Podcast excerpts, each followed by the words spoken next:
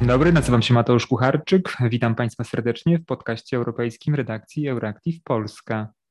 Trwa ożywiona debata dotycząca przyjęcia Ukrainy do Unii Europejskiej. Uzyskanie statusu państwa kandydującego to początek długiej drogi i chociaż Ukraina otrzymała już pozytywną opinię od Komisji Europejskiej, Bruksela zaznacza, że z pewnością wobec Ukrainy nie będzie taryfy ulgowej. O wyboistej drodze Ukrainy do Unii Europejskiej porozmawiam z ambasadorem Janem Truszczyńskim, głównym negocjatorem Polski do spraw członkostwa w UE w latach 2001-2005. Panie ambasadorze, e, w ostatnim tygodniu czerwca Rada Europejska e, podejmie, jak wiemy, decyzję e, w sprawie przyznania Ukrainie statusu państwa kandydującego do, do Unii Europejskiej. Jaka byłaby Pana rekomendacja? Czy byłby Pan za tym, żeby Ukrainie przyznać taki status? No, wypowiadałem się na ten temat już kilkakrotnie i we własnym imieniu, i jako członek stowarzyszenia, które nazywa się Konferencja Ambasadorów RP mój punkt widzenia jest jednoznaczny. Status kandydacki i to status kandydacki bez podwieszonych do niego ograniczeń, zastrzeżeń, wątpliwości czy dodatkowych wymogów. Status kandydacki, kropka. Tak, jestem za tym zdecydowanie, ale ważne jest, żeby wszystkie kraje członkowskie za tym były i to właśnie w sposób, który opisałem, czyli bez e, upiększania tej decyzji e, wymogami e, i zastrzeżeniami formułowanymi pod adresem Kijowa. Znaczy, wie pan, ja mówię o tym nie bez kozery, bo ostatecznie do tej pory było zawsze tak, że status kandydacki, który pozwalał na wzniesienie się z niższego poziomu, czyli potencjalnego kandydata, był przyznawany państwu, które dokonało dostatecznego postępu w dziele reformowania swojego wymiaru sprawiedliwości, walki z korupcją, umacniania instytucji demokratycznych, tak aby były stabilne i stabilnie spełniały kryterium kopenhaskie. Dopiero jak ten pułap wystarczająco został osiągnięty, no, państwa członkowskie jednomyślną decyzją nadawały status kandydata. E, nie ma powodu, żeby nie zastosować tego właśnie filtra i obecnie, mhm. a ponieważ Ukraina w okresie 2019-2020, wznosząc się cały czas z górę, ale jednak wykazywała jeszcze rozmaite braki i niedociągnięcia, jeśli idzie o zmiany, reformy w systemie wymiaru sprawiedliwości i w sądownictwie, i w prokuraturze, więc znak pewien zapytania pozostaje. Czy to będzie status kandydacji i koniec, czy to będzie status kandydacji, ale, na, ale musicie zrobić to i owo, zanim zaczniemy na przykład negocjacje akcesyjne. Ale jak się panie ambasadorze przegląda e, informacje prasowe, różne artykuły, nie tylko w prasie polskiej, ale przede wszystkim zachodniej, e, no dużo się pisze o tym, że brakuje e, no właśnie jedności między państwami członkowskimi Unii i te państwa, no powiedzmy bardziej powściągliwe w kontekście obiecywania Ukrainie nadania takiego statusu, no sugerują, że może to nie jest właściwy czas, bo można by stworzyć fałszywe wrażenie, Ukraińcy mogliby się rozczarować, z kolei właśnie inni podkreślają, że, że Ukraina jeszcze nie jest gotowa e, na to, żeby, e, żeby do tej Unii wstąpić. Poza tym trwa wojna, no i to byłby taki no de facto pierwszy przypadek w historii Unii Europejskiej, że, że no kraj, który znajduje się w stanie wojny, zostałby w ten sposób e, potraktowany. Pana takie argumenty nie przekonują zupełnie? Uważa pan, że one są no, niewłaściwe i może nie jest czas na to, żeby je formułować właśnie w kontekście obecnej sytuacji? No, wie pan, gdyby było wśród kryteriów coś w rodzaju wymogu, że ktoś, kto został napadnięty przez brutala, najpierw musi się obronić i, zakończyć e, wojnę i dopiero wtedy, jak ją zakończy, może się ubiegać o przystępowanie do Unii Europejskiej, ale byłoby to absurdalne. I takiego wymogu na szczęście nie ma i nigdy nie było. Natomiast zawsze były jednak jakieś wymogi wobec krajów starających się o wstąpienie do klubu. To jest jasne. E, tak, taki sam filtr będzie zastosowany wobec Ukrainy. Ale stosując go, wszyscy muszą pamiętać, że po pierwsze, Ukraina od 2014 roku modyfikuje, zmienia swoją legislację i instytucje, wykonując swoją część umowy stowarzyszeniowej z Unią Europejską. Wielu uważnych obserwatorów tego, co się dzieje w Ukrainie, co się działo przez ostatnie 8 lat i porównując to z sytuacją w różnych krajach Bałkanów Zachodnich, utrzymuje, że jeśli idzie o łączny, osiągnięty poziom dostosowań do wymogów wspólnotowych, do prawa wspólnotowego, Ukraina grosso modo znajduje się na tym poziomie co Czarnogóra czy Serbia, a kto wie, czy i nie lepiej. Tego arytmetycznie się oczywiście e, z dokładnością do miejsca po przecinku nie zmierzy. Takiej aparatury, mm, powiedziałbym, analitycznej my nie mamy. Ale e, samo to, że E, ludzie uważnie obserwujący rozwój sytuacji wskazują na stopień istotny już osiągnięty przez Ukrainę, jeśli idzie o zaawansowanie w dochodzeniu do wymogów członkostwa, no to jest dobra karta wstępu po prostu. To jest dobra karta wstępu. Oczywiście negocjacje będą trwały kto wie ile lat. Poza tym nie wiemy, kiedy się zaczną negocjacje. Na każdym etapie musi być jednomyślność krajów członkowskich. Nie tylko w tej decyzji politycznej, której oczekujemy 23 czy 4 czerwca, ale również e, w uzgodnieniu ram e, i sposobu prowadzenia negocjacji, e, tak zwane ramy negocjacyjne, które w ostatnich latach przysparzały wielu kłopotów. Sam byłem świadkiem tego, jak wyglądał, powiedziałbym, trudno to nawet określić miarem negocjacji, koński handel między państwami członkowskimi Unii Europejskiej wzajemnie przed określeniem warunków negocjacyjnych dla, dla Turcji. Podobnie potem się działo, kiedy, kiedy uzgadniano warunki negocjacyjne dla Serbii. Nie było to rzeczą prostą. I teraz też nie będzie to rzeczą prostą, bo ta jednomyślność, która jest rzeczą niezbędną oczywiście w procesie rozszerzeniowym, potrafi być jednak e, kulą u nogi i to kulą dużej wagi. E, kłopoty, jakie ma północna Macedonia, niezasłużone przez siebie, e, niesłuszne, nie mające nic wspólnego z samą akcesją do Unii Europejskiej, powodowane od paru lat przez Bułgarię, pokazują, że rzeczywiście przeszkody mogą pojawić się dosłownie na każdym etapie. Mogą to być przeszkody niezwiązane bezpośrednio z procesem a samej akcesji i spełniania wymogów e, członkostwa formalnych. E, no i mogą to być przeszkody, które mogą skutecznie blokować postęp, e, ponieważ trudno jest to sposoby nacisku skutecznego na państwa, które usiłują załatwić swoje bilateralne problemy z danym kandydatem, mhm. wykorzystując jaka pochodzi z tego instrumentu akcesji i e, wymogu jednomyślności.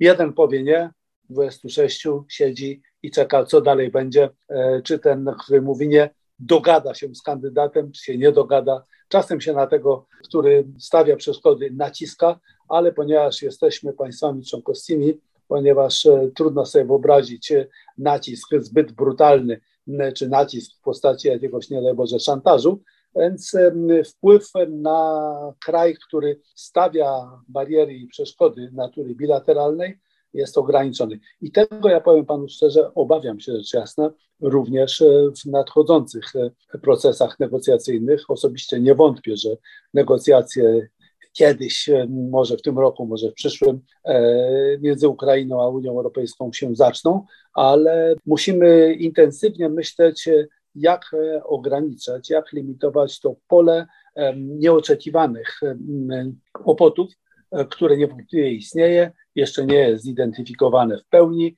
jeszcze nie wiadomo, co się pojawi. Niektóre rzeczy można już sobie wyobrazić.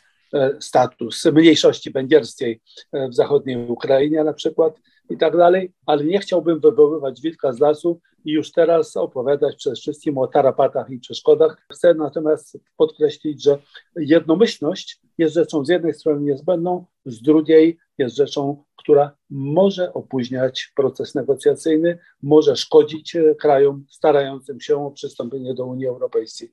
Wspomniał Pan też o różnych przeszkodach, wspomniał Pan o właśnie kwestii mniejszości na Węgrzech, czy węgierskiej na Ukrainie oczywiście. Ja z kolei sobie przypominam wystąpienie Emmanuela Macrona z Dnia Europy, gdy wystąpił z propozycją utworzenia tworu o nazwie Europejska Wspólnota Polityczna no, to jakby jednoznacznie chyba też pokazuje, że, że, że tam na Zachodzie no, myśli się, jak ewentualnie można zaproponować jakieś inne rozwiązania tymczasowo. Czy też nie ma Pan obaw, że, że, że no, te największe państwa Unii no tak niekoniecznie będą y, spieszyły się właśnie z, z rozmowami, z rozpoczęciem tych rozmów akcesyjnych, nie mówiąc już o nadaniu statusu kandydackiego dla Ukrainy? Nie można e, z góry nie znając szczegółów, one się pojawiły w jakimś non-paperze, czy może więcej niż non-paperze prezydencji francuskiej. Nie znam go, nie czytałem, więc nie będę na, jego temat, na temat jego treści spekulować, ale ja bym nie odrzucał dyskusji o czymś w rodzaju Europejskiej Wspólnoty Politycznej. Pan, kłopotem w negocjacjach akcesyjnych, w procesie właśnie rozszerzeniowym jest to, że on rozciąga się, jak sami widzimy, na wiele lat, e, grzęźnie w rozmaitych szczegółach technicznych i e, e, proceduralno-prawnych, niezbędnych do załatwienia, ale po prostu społeczeństwo traci zainteresowanie, media tracą zainteresowanie, politycy stoją przed trudnymi decyzjami dostosowawczymi i widząc, że ponoszą po drodze koszty tych dostosowań, również dla siebie, e, tracą popularność, tracą wpływy, tracą klientelę polityczną, e, więc po co się wysilać? Niech to mój następca ewentualnie zacznie załatwiać. Polityk, e, widząc, że czeka jego kraj proces 5, 10, 15, 20-letni przystępowania do Unii Europejskiej nie rozumuje w tak długich kategoriach, tylko w kategoriach do przetrwania i zdobycia przyczółków niezbędnych do najbliższych wyborów parlamentarnych, czy, no to wi wiadomo o czym, o czym tu mówimy. Mhm. Więc y, nie ma specjalnie dźwigni bodźców politycznych, które koncentrowałyby uwagę e, ludzi działających na wysokim szczeblu, polityków z obu stron, i z państw członkowskich, i z państwa kandydującego, tak żeby oni spotykając się raz na pół roku czy na rok, wiedzieli, że trzeba będzie po prostu się przyłożyć. E, to nie może być palawer i polegający tylko na uciśnięciu sobie rąk e, do wspólnego zdjęcia, tylko trzeba będzie coś konkretnego na stole położyć, jakieś dowody e, wyników dać i to z obu stron. Więc to może mieć pewien wpływ, tylko to nie może być instrument alternatywny to nie może być coś, mhm. co zastępuje samą akcesję, tym bardziej, że nie ma żadnej podstawy prawnej, tym bardziej, że trzeba byłoby tworzyć jakąś odrębną organizację międzynarodową z odrębnymi procedurami i sposobem podejmowania decyzji, to lekko bez sensu. Natomiast jako dodatkowa dźwignia polityczna, koncentrująca uwagę polityków z obu stron i zmuszająca ich do regularnego zajmowania się kwestiami rozszerzenia, co działa, co gorzej, co przyspieszyć, e, e, e, co zmienić. Ja bym tego tak pan od razu do kosza nie wrzucał. Sam co prawda pamiętam tak zwany dialog strukturalny, który w latach 90. był takim przejściowo stworzonym patentem w zamierzeniu mającym przybliżyć wewnętrzne funkcjonowanie Unii Europejskiej krajom, które starały się o członkostwo, tak iżby ministrowie z tych krajów mogli okresowo posiedzieć wspólnie ze swoimi koleżankami, koleżan, kolegami z krajów, Europy, z krajów Unii Europejskiej, posłuchać, czym się oni zajmują, wtrącić swoje trzy grosze, no, uzupełnić e, materię dysku, do dyskusji, no ale to też miało, to ja nie mówię, że to było złe czy, czy nieefektywne, ale z punktu widzenia uwagi e, i priorytetyzacji negocjacji akcesyjnych, to odgrywało w sumie małą rolę. I mhm. obawiam się, że wszelkie patenty dodatkowe, takie wspomagające, nie zastępcze, a wspomagające w rodzaju, w rodzaju tej wspólnoty politycznej, mogą prowadzić raczej do niepotrzebnego zużywania energii e, i czasu polityków, tam gdzie oni muszą koncentrować tę energię i czas gdzie indziej właściwie, a nie na takim dialogu, e, jednocześnie nie posuwając e, rzeczywistych spraw e, i rzeczywistych tematów negocjacyjnych do przodu. No ale hmm. zobaczymy oczywiście. Zobaczymy. W każdym razie nie należy do, do krytyków tego, tego pomysłu. Zobaczmy, o co będzie tu chodzić w szczegółach i jak to ma się mieć paralelnie do procesu negocjacji akcesyjnych i czy rzeczywiście jest pomyślane jako instrument wspomagający, a nie coś w rodzaju alternatywy. E, ale jak się panu wydaje, jak na niechęć, e, że tak e, to określę, państw Zachodu do rozszerzenia Unii Europejskiej może wpływać sytuacja dotycząca praworządności w Polsce i na Węgrzech, no, gdzie od lat następuje, jak podkreślają krytycy oczywiście rządów Prawa i Sprawiedliwości oraz Fideszu, no właśnie erozja systemu praworządności. Myśli pan, że może to mieć przełożenie na rozmowy o, o kolejnych rozszerzeniach Unii Europejskiej?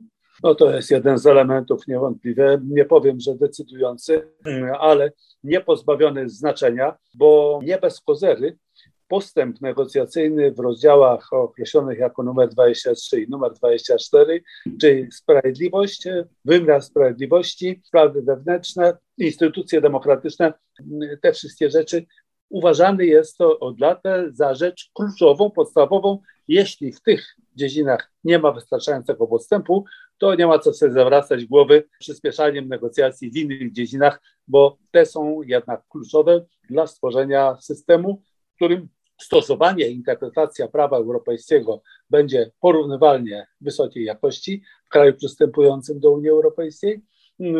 Jakość i efektywność walki z korupcją i innymi negatywnymi zjawiskami będzie porównywalna z przeciętną w Unii Europejskiej. No i tak, i między innymi z tego powodu, że te właśnie sprawy słabo idą albo ślimaczą się w krajach obecnie negocjujących warunki swojego członkostwa, my widzimy, że no, te dziedziny pozostają istotne, a jednocześnie kraje członkowskie obecnej Unii, zamiast sztucznie przyspieszać negocjacje, usiłują wymusić na kandydatach najpierw tak zwane odrobienie pracy domowej, sprawiedliwości w sprawach wewnętrznych, e, a skoro to nie dokonuje się w odpowiednim tempie i nie daje oczekiwanych wyników, to i negocjacje trwają. No ile czasu Czarnogóra negocjuje? 10 lat już negocjuje, tak? Mhm. Serbia ile? 8 lat mija, tak? 8 lat ne negocjuje. Widać koniec tych negocjacji? No przecież nie. No przecież nie. Więc ta niechęć, powiedziałbym, do przyjmowania krajów, które e, nie są wystarczająco no, dobre, nie powiem doskonałe, ale mhm. dobre, jeśli idzie o funkcjonowanie instytucji gwarantujących stabilność demokracji, praworządność, respektowanie praw człowieka, praw mniejszości itd. Tak Rzecz, która istnieje od dość dawna, nie wzięła się znikąd. Procesy zachodzące w Polsce, na Węgrzech, w mniejszym stopniu w Rumunii czy w Bułgarii, ale przecież tam też niepokojące zjawiska, nie zachęcają do skracania ścieżki negocjacji akcesyjnych, e, e, przejmowania na chybcika, byle został członkiem, a potem się zobaczy. To tak już nie działa rzeczywiście i ten filtr, to ucho igielne właściwie, które się nazywa rule of law e, i wymiar sprawiedliwości, ono funkcjonuje i będzie funkcjonować, myślę, również w przypadku krajów, które zaczną swoje negocjacje, daj Boże, w niedalekiej przyszłości Ukraina i Mołdowa, zobaczymy. Ale nie ma powodu, nawet my powinniśmy tak mówić, nie ma powodu, żeby stosować inny filtr i inny zestaw kryteriów i wymogów wobec e, krajów e, wschodniej Europy, różniące się od tego, który jest od wielu, wielu lat stosowany wobec państw Bałkanów Zachodnich. Ja wiem, że to słabo działa. Mhm. To wszyscy widzimy, że to się słabo sprawdza, prawda? No, ale czy ktoś znalazł lepszy patent? Czy patentem jest e, przymknięcie oka i, e, i powiedzenie, no trudno, no ewidentnie jest, nie, nie mają dobrego wymiaru sprawiedliwości, ale wpuśćmy ich, a potem się zobaczy no nie da rady. Wystarczy jedno państwo członkowskie e, z grona tych, którym naprawdę zależy na dobrej jakości e, rule of law, e, żeby udaremnić, uniemożliwić tego rodzaju rozwiązanie. Znaczy nie pozostaje nic innego jak mozolne budowanie instytucji, które rzeczywiście stabilnie gwarantują demokratyczny porządek i rządy prawa. E, panie ambasadorze, chciałem pana zapytać o taką kwestię, a w zasadzie tezę, no nieco prowokacyjną z punktu widzenia e, naszego tematu dzisiejszej rozmowy, którą postawił profesor Klaus Bachmann kilka dni temu w tekście opublikowanym w Gazecie Wyborczej, a dotyczył on takiego to wniosku, że no wejście Ukrainy oczywiście można różnie oceniać, ale z punktu widzenia interesów e, tych państw, które dołączyły do Unii Europejskiej po 2004 roku, to może niekoniecznie jest w ich interesie. Chodzi mi oczywiście o unijne pieniądze, które Ukraina no, siłą rzeczy przejmie jako państwo, które będzie potrzebowało no, do kapitalizowania, a jeszcze zwłaszcza w kontekście strat poniesionych w wojnie z Rosją. Chodzi mi o to, poruszając ten temat, żeby się zastanowić, czy tak rzeczywiście można stawiać tą sprawę, czy takie myślenie no, jest w jakiś sposób słuszne. Interesuje mnie Pana opinia w tej kwestii. No ja zamiast opinii bym e, miał na praktyczną radę e, praktyczną radę polegającą na przykład e, na stworzeniu modelu e, mhm. ekonometrycznego, prostego modelu równowagi e, gospodarki europejskiej, gospodarki światowej i gospodarki europejskiej jako jej części, modelu, który pozwoliłby na zbadanie, zmierzenie, jakiego rodzaju, jakich rozmiarów bodźce rozwojowe otrzymałaby Ukraina, wkraczając na ścieżkę negocjacji akcesyjnych z wyraźnym horyzontem czasowym, kiedy to mniej więcej może dojść do końca i kiedy Ukraina stanie się państwem członkowskim, jakby to zaczęło oddziaływać na atrakcyjność inwestycyjną Ukrainy, e, na e, wolumen e, handlu usługami i towarami w obie strony, jakie miałoby to skutki dla przedsiębiorstw polskich i gospodarki polskiej sąsiadującej z Ukrainą i najlepiej relatywnie znającej ukraińskie przedsiębiorstwa i ukraiński rynek. I taki rachunek ciągniony z łatwością mogę stawiać dolary przeciwko orzechom. Nie wiem, czy ktoś go zrobi, ale ja mógłbym się założyć w ciemno, że kwantum korzyści makroekonomicznych, wzrostowych, popytowych, oddziałujących na, na, na gospodarkę polską pozytywnie, byłoby większe niż orientacyjna e, suma, o jaką fundusze dla Polski zostałyby zredukowane w przypadku przystąpienia Ukrainy do Unii Europejskiej. Jest jasne, że musimy się posunąć na ławce w takiej sytuacji i Ukraina stanie się e, głównym biorcą netto e, z funduszy e, zapewniających spójność, e, ale jest druga strona medalu i również w naszym przypadku wszyscy wiemy, że przez ostatnie kilkanaście lat fundusze strukturalne przyczyniły się z grosso modo według naszych ekonomistów o dodatkowe 0,3-0,4 punkta procentowego wzrostu średnio rocznie, podczas kiedy nasz udział w jednolitym rynku, swoboda przepływu towarów, usług, e, kapitału, ludzi, e, dała Polsce orientacyjny, dodatkowy wzrost gospodarczy rzędu 1,5 punkta procentowego, czyli kilkakrotnie więcej gospodarka polska, społeczeństwo polskie, konsument polski korzystał i korzysta na tym, że Polska jest częścią rynku wewnętrznego Unii Europejskiej, niż e, jako biorca funduszy strukturalnych. No i e, moim zdaniem e, przystąpienie Ukrainy do Unii i sam proces przystępowania Ukrainy do Unii powinien wyzwolić impulsy wzrostowe, rozwojowe, popytowe, adresowane do naszych przedsiębiorstw, do naszych dostawców usług, które dadzą nam dodatkowy wzrost gospodarczy. Niwelujący, wyrównujący z naddatkiem wszelkie ewentualne, nieuchronne oczywiście, spadki wolumenu funduszy strukturalnych dla Polski w przyszłości. My, trzeba by zawsze patrzeć całościowo, no ale oczywiście na ogół, wie pan, jak już są negocjacje, każdy, kto jest interesariuszem, każdy, kto jest lobbystą, reprezentantem grupy nacisku, sektora jakiegoś, patrzy wyłącznie na swój sektor. To jest zrozumiałe, e, no tylko negocjatorom nie może ta suma interesów sektorowych poszczególnych zaciemniać całości obrazu. Gra idzie zawsze o więcej niż interes jednego czy dwóch sektorów gospodarki.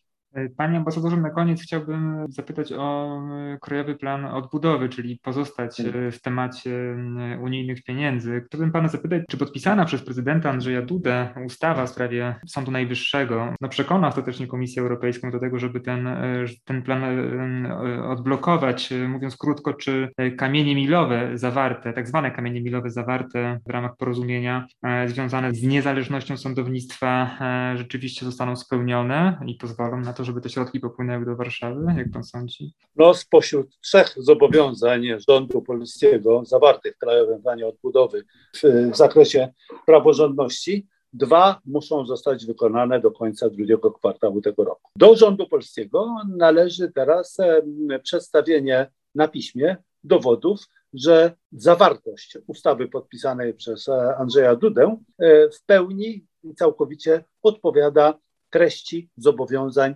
zaciągniętych przez rząd Polski. Te kamienie milowe, strona 201, 202 te, tekstu mm, Krajowego Planu Odbudowy są łatwo weryfikowalne oczywiście i rząd polski musi dowieść, że e, ustawa konsumuje i spełnia w 100% to, co zostało zawarte w kamieniach milowych. Komisja Europejska ma do dwóch miesięcy czasu na sprawdzenie, czy kamienie milowe rzeczywiście zostały zrealizowane. Nie tylko te notabene, ale rozmaite inne, które też do końca drugiego kwartału 2022 mają czy miały zostać wykonane. I znamy dokładnie reguły gry.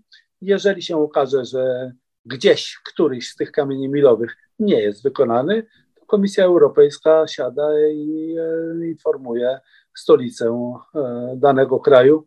Popracujcie jeszcze. Jak dokończycie pracę, to zasygnalizujcie nam i wtedy wrócimy do tematu. Póki co wypłaty nie ma. Czyli tak się może stać. Jest jeszcze trzeci kamień milowy. To jest przywracanie e, sędziów, e, którzy zostali poddani e, postępowaniom dyscyplinarnym i zawieszeni w wyniku decyzji bezprawnej Izby Dyscyplinarnej. Tu terminem jest, jak wiadomo, koniec 2023 ale przecież nikt nie będzie czekał do końca 2023, tylko sprawdzanie tego, jak wygląda proces kształtowania nowej Izby Dyscyplinarnej, nowego, nowego, no, nowego systemu dyscyplinarnego w sądownictwie, e, jak ten nowy system zabierze się do pracy, e, w jaki sposób będą e, podejmowane procedury indywidualne każdego z sędziów, którzy pozostają obecnie w stanie zawieszenia, to będzie już po drodze sprawdzane oczywiście. E, cóż, ten kamień milowy, co prawda formalnie ma zostać wykonany w całości dopiero do końca przyszłego roku, zgoda, ale realizację jego trzeba podjąć e, już e, w lipcu tego roku właściwie. Mhm. Po drodze przedstawiać informacje, jak to postępuje na, naprzód, jakie są tego efekty, E, a nawet jeśli rząd polski nie będzie przedstawiał tych informacji, to od tego są wyspecjalizowani pracownicy Komisji Europejskiej, mający dokładnie właśnie takie zadanie, żeby weryfikować w praktyce, jak to wygląda, jak się wywiązuje rząd polski ze swoich zobowiązań. Więc ja tutaj nie mam nadmiernych obaw o to, e, że primo te kamienie milowe są nieefektywne, mhm. dwa, że nie będą egzekwowane przez Komisję Europejską.